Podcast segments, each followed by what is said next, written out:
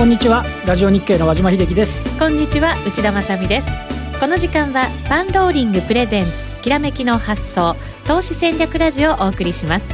このコーナーは YouTube ライブでもお楽しみいただけます。YouTube ライブは番組ホームページからご覧ください。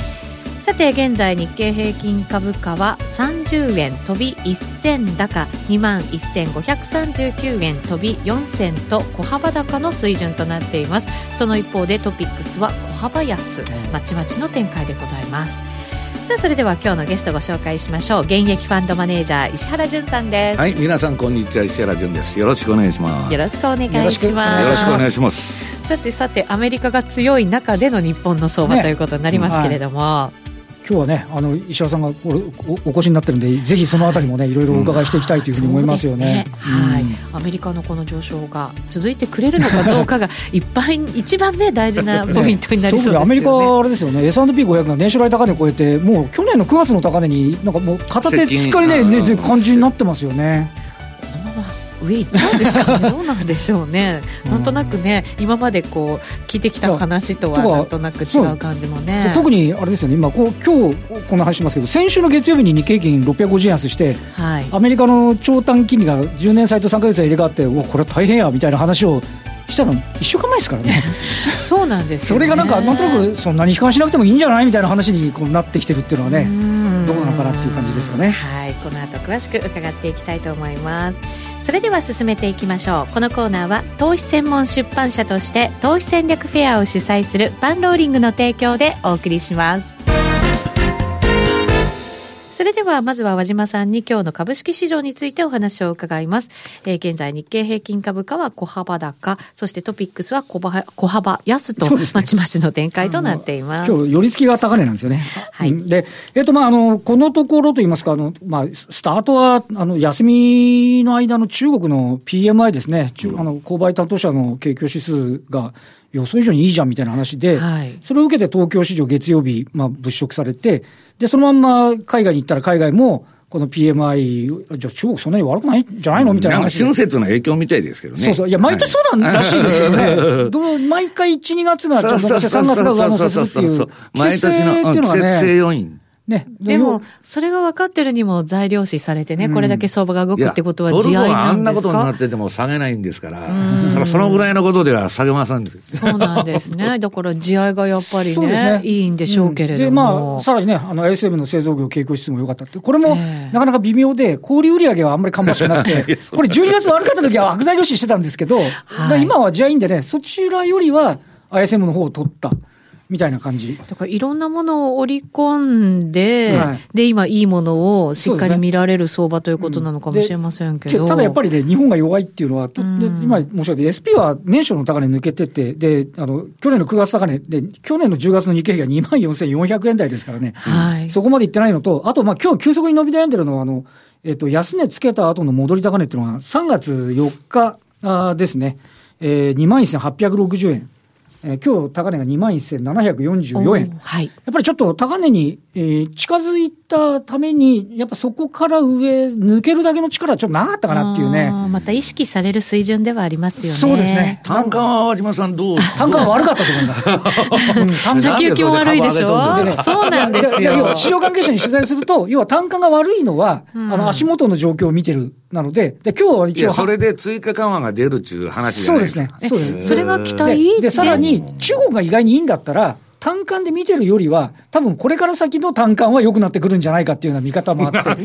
どうに、ね、どうにでも取りようそうそうそう、取りようですよね。あ、だけど、あの、単価だけで、ちょっと話戻しちゃうと、単価だけ見ると私ドキッとしましたね。ああやっぱり、企業業績が2期連続減益で、設備投資も鈍化してっていうようなことだったんで、あの、単価自身は特にその先行き見ちゃうと、足元より先行きで、やっぱりね、あの、要は、えっと、で、108円台の為替前提で、いやで、決算発表、これからじゃないですか、はい、5月の10連休明けに出てくるのは、やっぱり経営者は多分警戒してくるじゃないかなと思うんですけど。そうですよね。先日私もその経営者がたくさん集まる会に、はい、あの、仲間に入れていただいたんですけど、みんなやっぱり急ブレーキかかったって言って、やっぱりちょっとみんなで慰め合おうみたいなことをね、おっしゃってましたけど、それぐらい。どういうあれなんですか、でもね、なんかこう、やっぱりそれぐらい、そう言いたくなるぐらい、やっぱり大変な状況だったと思うんですよね。ね。なので、まあそこのあたりをね、あの、どう取るかっていうね、今のところで言うと、例えばこの、とりあえず2日間は、あの PMI の、中国の PMI が、まあ、予想り分かったんで、そんなに悲観しなくてもいいんじゃないかみたいな話になってますけど、えー、まあね、あの、このファンダメンタルとかそのあたりを、えー、引き続きこうチェックをしていく。で、まあ、物色の方も、はい、えっと、えっと、えー、昨日から、えー、昨年来から年初来高値になってて、であのどうですかね、安川とか SMC とか、いわゆる FA 関連とか、うん、あのが年初来でいうとね、要はこの3か月ちょっとの中で一番高い状況になってて、そうです。半導体なんかもね、ずいぶん強い動きになってますよね。やっぱりこれはね、中国の方の影響なんかを受けてっていうことなんでしょうけど、えー、まあ、物色の方としても、いわゆる景気敏感と言われるところが買われているので、うん、あの少し安心感がある。で、方で、先ほどあの内田さんおっしゃいましたけど、時価総額のでかいのが影響されるトピックスが、引き続き重いんですよね。と、いうことはやっぱり海外勢が売り買いするのはやっぱり流動性の高いコア30とかラージ70なんでしょうから、やっぱそこのところはちょっとあんまり入ってないかなみたいな。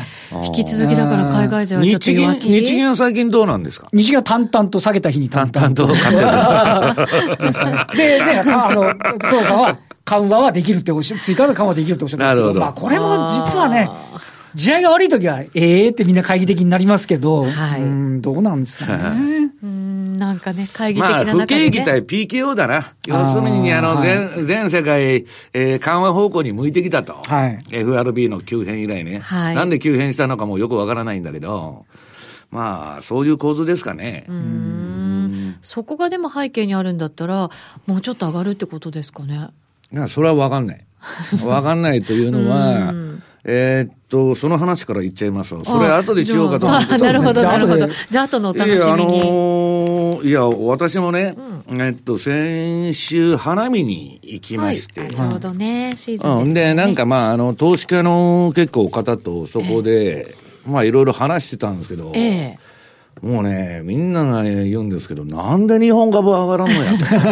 こんな割安やってみんなが言うとるやないかいと。はい、全然上がらないと。でね、それはまあ、元、なんかその企業の財務やられてる方とか、まあ、決算内容に詳しい人とかいろいろ言って、これはおかしいと、はい、いうことを言われるんですよ。はい。で、なんで上がらんねやって言われても、私もなんで上がらんのか不思議ですけどね、と。で、その外人にも日本株進めたりするんですけど、まあ、全く興味がないと、ノーインタレストだって話なんですよ。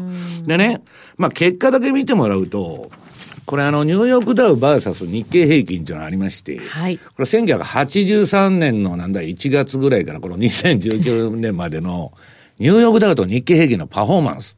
はい。これなんだっけ、内田さん。えー、っと、これ、2、3日前のデータなんですけど、うんニューヨークダウンは1895%上がってると。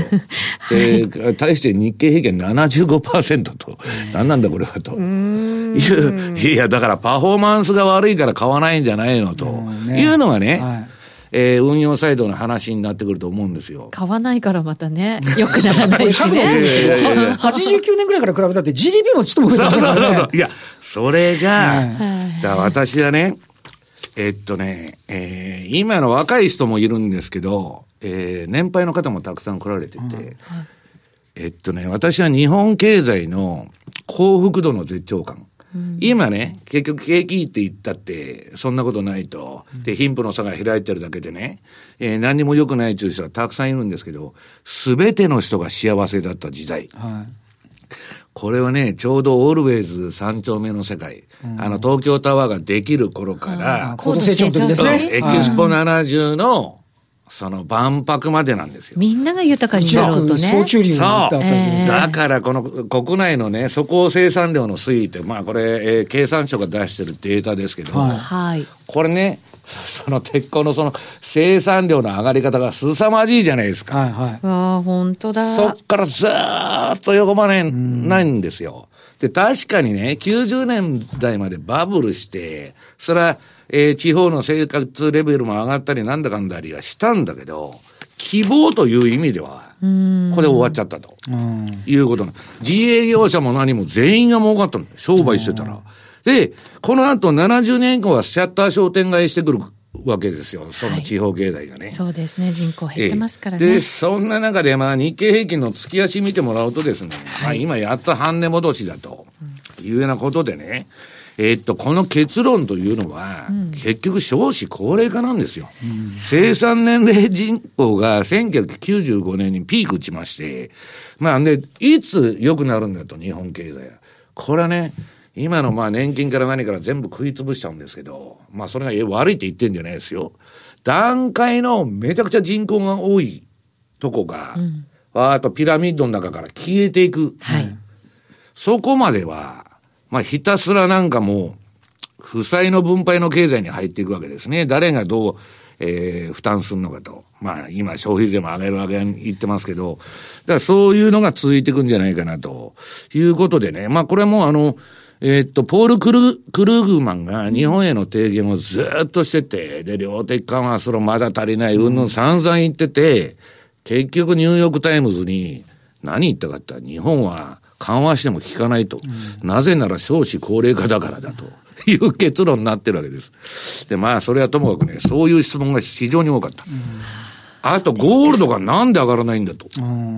危機になっても上がらないと。ゴールド上がったのね、あれ IT バブルで、IT バブルってない、あの、QE、えー、QE のバブルでわーっと上がったんですけどね。はい別に危機で上がってるわけでもなんでもねえと。でね、それはね、もうあのー、だから今こんなめちゃくちゃな中央銀行が政策やってるんで、お金持ちの人たちはね、金を買いたいっていう人がいるんですけど、うん、買っていいのかっていう質問が、どこ行ってもめちゃくちゃ多いわけですよ、セミナーから何から。うん、で、それはね、ゴールドは、えっ、ー、と、なぜ上がらないかっていう質問はね、あの、要するに通貨の信任が落ちてきて、まあ上がらないのはなぜかと。いうのは中央銀行が操作してるんです。ゴールド価格を。さっきもらやらないやらいろいろ作って、もう昔から金価格っていうのはずっと中央銀行が操作してて、それはね、私が言ってるならお前何あの変なこと言ってんだという話になるんですけど、えっと、昔、イングランド銀行の総裁が辞めた時に、いろいろペラペラ昔のこと全部喋っちゃってる。そうですずっと我々金価格を操作してましたと、ゴールドの価格を。それで、えー、特に FRB はそれに熱心だったと。BOE より。だから、そりゃそうですよ。グリーンスパンがずっと FRB 議長やってて、何が一番心配だったかと、ドルがいつ暴落するかと思うと、夜寝られんかったっちゅうって言っとるんですよ。はい、だから、そのぐらい、まあ操作されてるということなんですよね。で、だんだんそういう最初はゴールド価格とかそんなん時やっとったんだけど、簡単ですから市場が小さいから、うん、今や中央銀行が株にまでもう手を突っ込んで、まあ、日銀も FRB も、はい、もういわばまあ、社会主義的な、まあ、市場になってきてるということなんですね。うんだからこそなかなかね、株価が上がらないというね、そういうなんか。まあ上がらないけど、まあ下がらないという意味ではいいのかわからないんですけど、まあダイナミズムがないんで、はい、そうですよね。あの、その世界規模でね、それもまあ先週、えー、っとお会いしたんですけど、まあグローバルに、まあ店舗展開している、うん、まあ外資系の証券会社の社長に聞いたら、めちゃくちゃ出来高が落ちてると。で、この1月から3月のリバウンドって、ファンド税から何から、投信から全部降りちゃってるんですよ。アメリカこの相場。自社株買いと、年金で、ど、どっかで似たような構図だなって、ね、日本と一緒。アメリカも日本化してるんですよ、市場が。だからまあ、それがこれからどうなっていくかですよね。どうなっていくんでしょうね。ねだから日本的には、あとはもう一つはあれですよね。今 GDP あの上がってないけど3番目じゃないですか。でも一人当たり GDP って25位なんですよね。ドイツ人口減ってるけど株価すごい上がってるじゃないですか。これをね、同じように。はい、構造を変えなきゃいけないっていう側面あるんですよね。だから、結局は対処療法で金利下げようが公共事業を打とうが、うん、生産年齢人口を増やさなダメだってことでしょ、うん、もう見えてたわけですから、30年前まで。うんで、少子高齢化対策ができてなかったら、まあ私はね、少子化っていうのは別に反対じゃない。まあ日本人口多すぎると。はい。だけど高齢化はまあいかんともしようがないと。うん、で、その要因がなくなるまで待ってるのか、あるいはですね、なんかまあ、今、手こ入れして抜本的なことをするのかですけど、対処療法は、さっき日経平均の月足見てもらったように、何かやると株上げて、終わると下がると、ギザギザギザギザ横ばいしてるだけでですね、まあ話にならんだろうということなんですよね。で、もう一つね、今株上がってて皆さんにこんなこと言うのはあれなんですけどね、えっと、我々のファンドの業界はね、すごい不景気風が吹いてまして。あ、そうですか。えっとね、大体ファンドっていうのは、あの、いい時ほどリストラする傾向があるんですよ。だってめちゃくちゃ儲かった年の、次の年にやられるっつうんで切るんですけど、うん、そうじゃなくてね、あのね、うんと、それでも毎年アンダー20っつって、あの、運用成績の悪いやつ、まあ、か、必ずしも悪かったら切られるっちゅうわけじゃないんですけどね。まあ、期待感がなくなった人とか、働かない人とか、2割をどぼさらいして、あの、削っていくんですよ。えー、入れ替えて入れ替えていく。で、それは毎年のことなんでね、あの、ああ、あいつクビになったかみたいなことで終わっちゃうんだけど、あのね、今年は人数が多い。あ、そうなんですか。4割くらいへえ、減らしてると思いますよ。私もいろんなファンドに、ファンドに関わってますけど、こんなんの、これ、2007年とか8年の時と変わらんやないかっていうくらい、あとね、えっと、拠点を移すとこが多い。まあ、ヨーロッパだともうイギリスダメだから今ドイツに移してるとかね。あと、ヨーロッパのファンドも、今儲からないから運用で、みんなね、もうロンドンとかドイツにいないで、ポルトガルに行こうとか、めちゃくちゃコスト下げてるんですよ。へあ、そうなんですか。うん、あ、そう、運用するのは別にどこにいても同じだから。はい、だからね、なんかね、ちょっと変な動きが出てるなと。いう気がね、えー、最近してるんですけど、それでね、えー、っと、このところ、まあ話題になったのが、まあ先ほど冒頭に言われました、イールドカーブ。はい。まあこれもうこんなもんイールドカーブの話なんかもう山ほどしてるんで、あのもうまたかという話になるんですけどね。えー、っと、どこだっけ？あ、えっ、ー、と、言われてる、まあ普通は長長短金利のじ、えー、逆転っていうのはね、2年10年で言うんですけど、はい、まあ、今3ヶ月のフェデラルファンドレートと10年が逆転したっつって大騒ぎになってる。はい。で、これがまあ資料の11ページの米国の逆イールドと金融聞くと、確かに逆転した後みんな危機が起こる。はい。で、みんな間違えてるのは、逆イールドは不景気の兆候だと。これは間違いないんですよ。不景気の兆候であると。で、問題はじゃあ不景気がいつやってくるのかと。と、過去の平均ではいくらだなんだかんだって話になって、うん、で、大体今言われてるのは、あと1年ぐらい持つんじゃないかと、景気は。はい。ね。その逆イールドになってからでも。だけど、いや、景気は1年ぐらい持っても、株は1年持つっていう話じゃないんですよ。ああ、なんですね。まあ、先読みすりしますから、不景気組んだら先売ろうっていう話じゃないですか。だからそういうのが、私が言ったファンドのリストラの話にも、前倒しで出てんじゃないかと。まあ、大体、その運用のヘッドっていうのはアホじゃないから大体分かってるんですよ。もう 10, 10年もね、こんないい相場、楽観相場で、また最後取りに行こうっていう人もいるんですよ。世界中金融緩和するからもう一発吹くんだと。はい。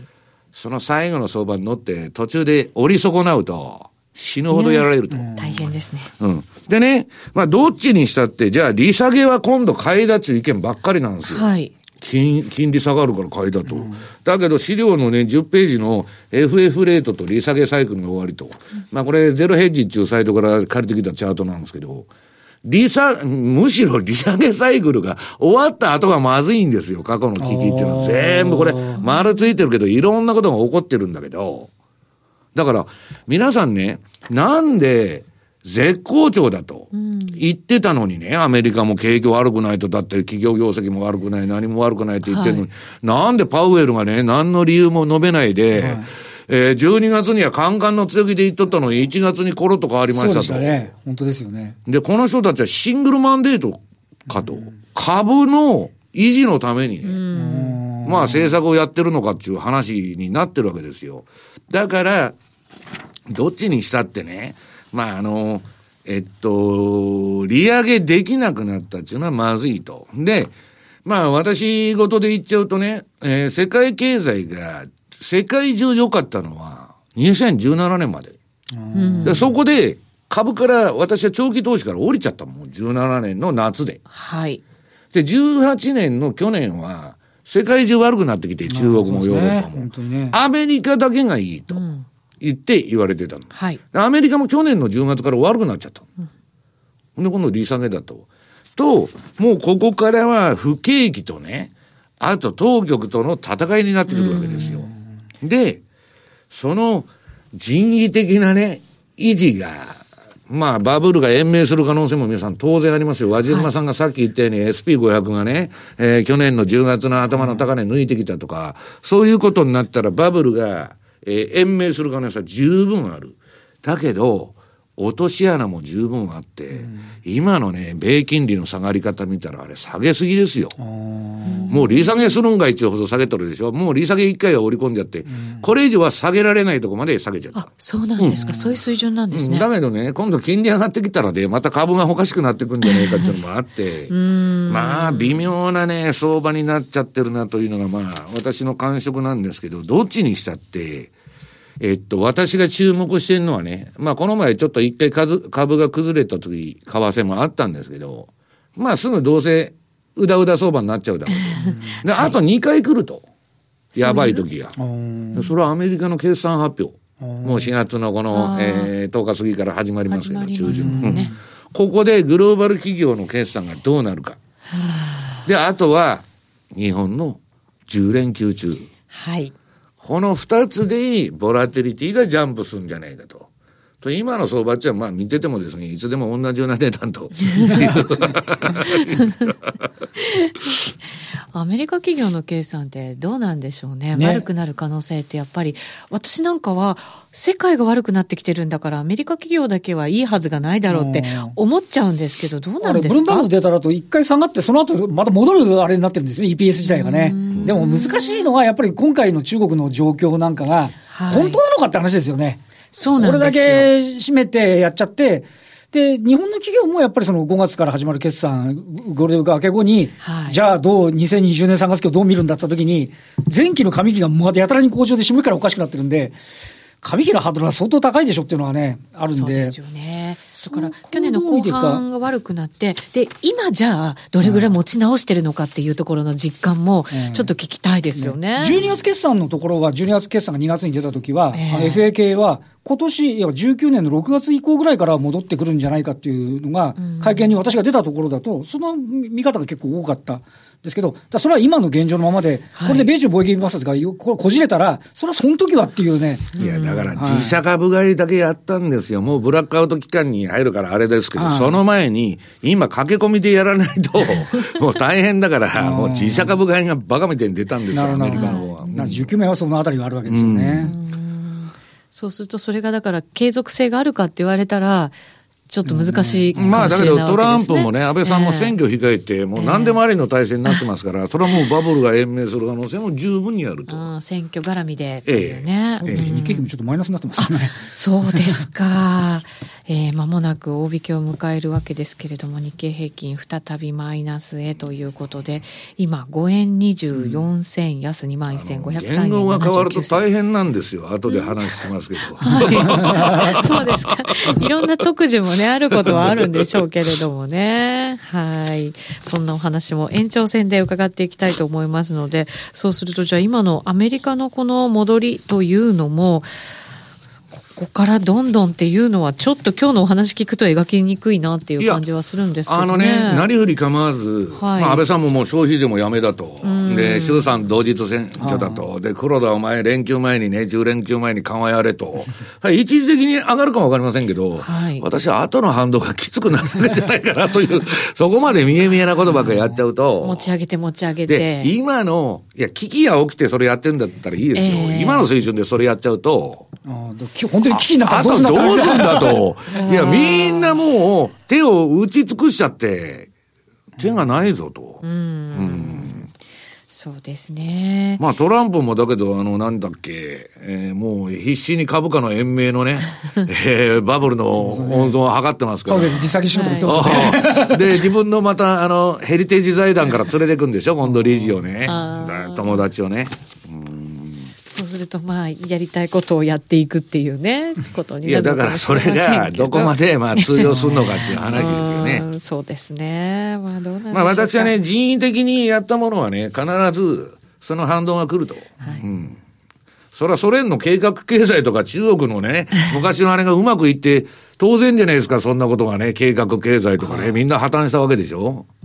まあだから、まあ、それはね、まあ一時的にはその何ヶ月か持つかもわからないけど、せいぜいまあ半年持ったらいい方じゃないかなという気がしますけどね。うん、ずっとね、やっぱりね、支え続けるとか、ずっとね。株は企業業績が良くならないといけないし、えー、国は GDP が良くならないと、株は上げてる理由が、そうですね。まあね、確固たるものがないということなんですね。はい、はいえー、この後の延長戦でもお話を伺っていきたいと思います。さて、石原さん、えーはい、昨日配信されたラリー・ウィリアムズの週間マーケット分析、うん、S&P 日経平均、えー、先週末からの上昇を予想されていたと。急にあの、ラリー土点しまして、弱気だったいや、やりやもう土点の連続なんですよ。コロコロコロコロコロコロ。まあでもそういう相場ですもんね。で、いや、急にね、日経平均と、えー、っとね、SP はロングしたって言ってたのかな、金曜日に。要するに、米株は短期的に強気だと言っとるんですけどね。はい為替は円高だって言っとるんですよ。あそうなんですか。だから私はいつでも言うんですけど、為替円高で日本株が上がるのかよと いう話もあるんですけど、はい、まあそれはまあ見てる指標が違うわけですから、彼自身の分析はそうなるわけですけど、はい、私はまあちょっとそこら辺は意見が違うんですけどね。あのーだから短期的に今年はね、もうファンドの上からもガンガン言われてるんですけど、はい、保有するなと。でかくやるなと。で、どっかピークつけた後に売りに行くか、あるいはもうバタバタトレードするかで、うん、まあ、あの、まあ割とね、ここ3年ぐらい成績が良かったもんですから、余計なことをするなっていう話になってるわけですよ。そうですか。はい。まあ、あの、ラリーが言うことには、アノマリーがとても強く短期トレードには絶好のチャンスだと。今のこの状況が、うん、はい、ということなんですけど。いや、渡辺さんにこの後聞いてみようと思って、黒田さん本当に緩和すんのかな？難しいと思いますよね。だって、あの、この前の会見聞いてたら嫌だ嫌だって言っとるじゃないですか。で、中国がね、対策打っとるんで、後半には景気持ち直しますからやりませんと。まあ、そのあたりはこの後の延長戦で伺っていきたいと思います。ラリー TV、債券や日経平均、さらに現在一番強い通貨の分析など、各市場の足元の相場をチャート解説しています。ぜひ番組ホームページからお申し込みください。もう一つ、石原さんのメルマガ、マーケットの極意、絶賛配信中でございます。はい。はい、まあね、ちょっとあの、気も変わりましたんでね、うん、えー、スタイルを変えて今後またちょっとやっていこうかなと。えー、どんな風にいやいや、それはちょっと今考えてるんですけど。考え中、はい、うん、なんか、まあ、ちょっともうちょっと実践的なデータを加えていこうかなという気がしてるんですけど、まあ今年はもうトレードの年なんで、いや、もっとも対局感も書くんですけど、まあちょっと、えー、そこら辺を考えて、うん、この後あの会議しようという話になってます そうなんですね。はい。その会議でどんなふうに固まるのかね、はい、ぜひ皆さんもご期待いただきたいと思います。読み応え満載の石原淳さんのメルマガ、マーケットの極意は週1回の配信で、月額わずか1000円という超お買い得価格でございます。250円以下になってるじゃないですか。ぜひぜひ番組ホームページからお申し込みいただきたいと思います。さて間もなく大引けとなりましたが日経平均は再びマイナスに転じるなどの動きが見られております。どんな風に終わるのかこの後注目していただきたいと思います、ね、えー、こちらでもまだまだ延長戦続けて配信してまいりますので YouTube ライブでご覧になってください。石原さん一旦ありがとうございました、はいはい、ありがとうございました。このコーナーは投資専門出版社として投資戦略フェアを主催するパンローリングの提供でお送りしました